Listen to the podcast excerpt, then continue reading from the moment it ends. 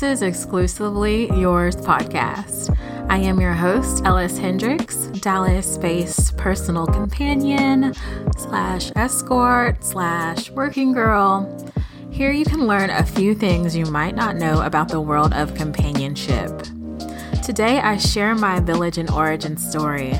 However, I am not the villain that society paints myself and my colleagues out to be. I am a sex worker. The world clamors to glamorize and stigmatize us at the same time, but the ironic thing is that we are just regular people. Welcome to Exclusively Yours podcast. There are many people who are sex workers, and you would never know because of the stigma associated with the title of sex worker or stripper or prostitute. Sex work encompasses a broad range of labor, and the correct definition is adults who receive money or goods in exchange for consensual sexual services or erotic performances, either regularly or occasionally. I've been playing with the name of this podcast for like months on end, and I think that I'm just going to decide. Uh, today's episode is going to be called Inner Rockstar, but really, what it is about is names and brands. So, what's in a name? Why do we choose a name? Why do we change our names? Why do we feel like we need to rebrand? All of that will be included here in today's podcast. Escorts, content creators, and porn stars in the entertainment industry may decide to change their stage name for various reasons. Some common reasons could include rebranding themselves to appeal to a different audience, wanting a name that better reflects their artistic vision or identity, or resolving legal or copyright issues with the previous name. They could also rebrand for safety reasons. Ultimately, the decision to change a stage name is a personal one based on individual circumstances and goals. Some may choose to rebrand themselves to appeal to a different audience for several reasons, and here are a few. To expand your fan base by rebranding an artist or entertainer can tap into new demographics or a target a specific audience that they believe would be more receptive to their style or offerings. This allows them to reach a wider range of clients and fans and potentially increase their popularity. Changing their image or persona an escort's image or persona plays a crucial role in their overall brand. Rebranding allows them to redefine their image, whether it's to shed a previous image that no longer resonates or to adopt a new persona that better reflects their current artistic vision. This can help them connect with a different audience that relates to their new image or persona. Another reason could be they want to adapt to market trends. And a good example of this is GFE or the girlfriend experience type of escort. The industry is constantly evolving. Rebranding can help someone stay relevant and adapt to the changing tastes and preferences of their target audience. By aligning with the current trends, they can increase their chances of success in a competitive market. So, again, I'm going to use GFE as an example, the girlfriend experience, those are longer types of dates that a lot of people like to take on. Um, dates where you focus on the relationship and also the physical aspect of things, but mainly on the relationship and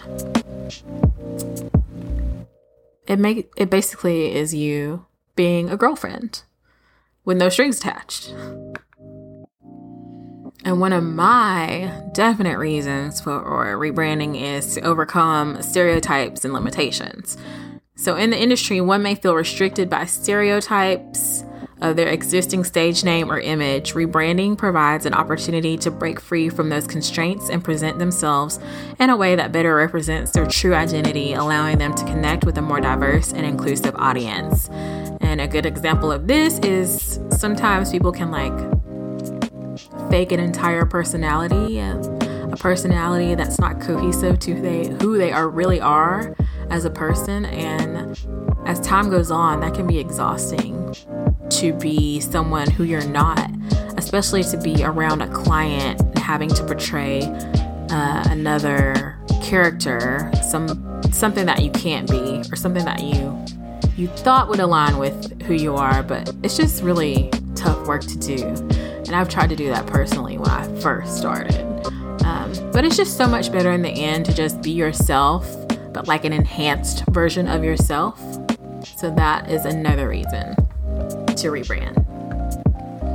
Ultimately, the goal is to attract new fans and clients while retaining the existing ones, or sometimes you can even want to get rid of the existing ones, but that's a story for another time.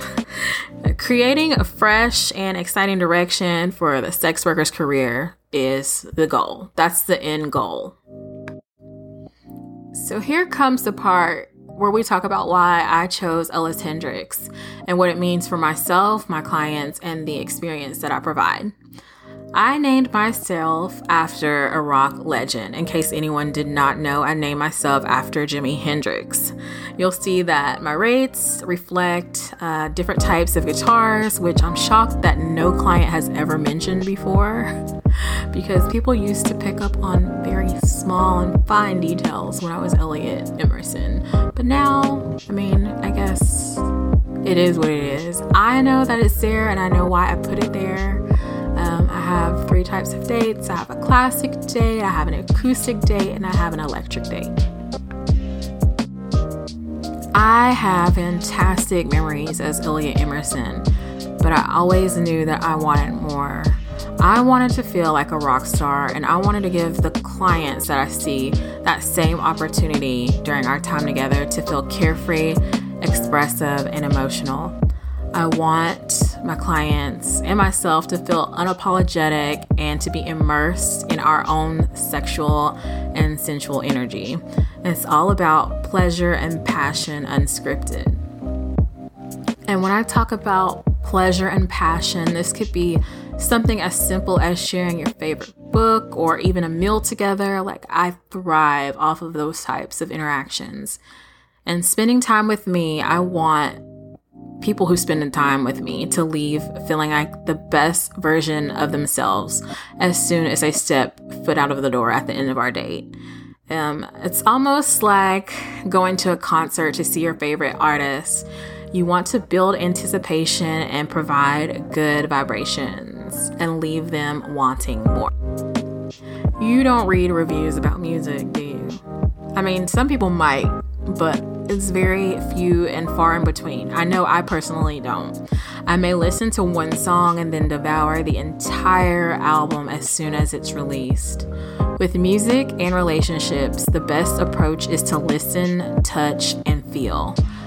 Just like with music, you listen to it, you feel the beat, you hum the melody, and at the end of the song, you either like it or you don't. You never have to listen to it again if you hate it that much, but at least you gave it a shot. So, for the special individuals that spend time with me, we make music together, but you know, maybe this guy's better at guitar and drums might be more of your speed, but that doesn't mean the entire song sucks. It just sounds different. And that is my newly refreshed origin story and what it means for me moving forward.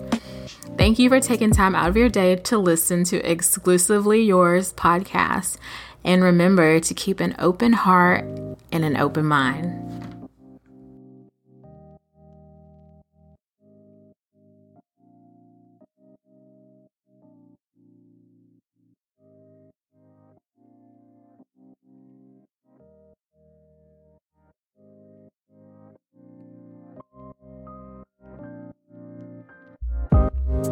You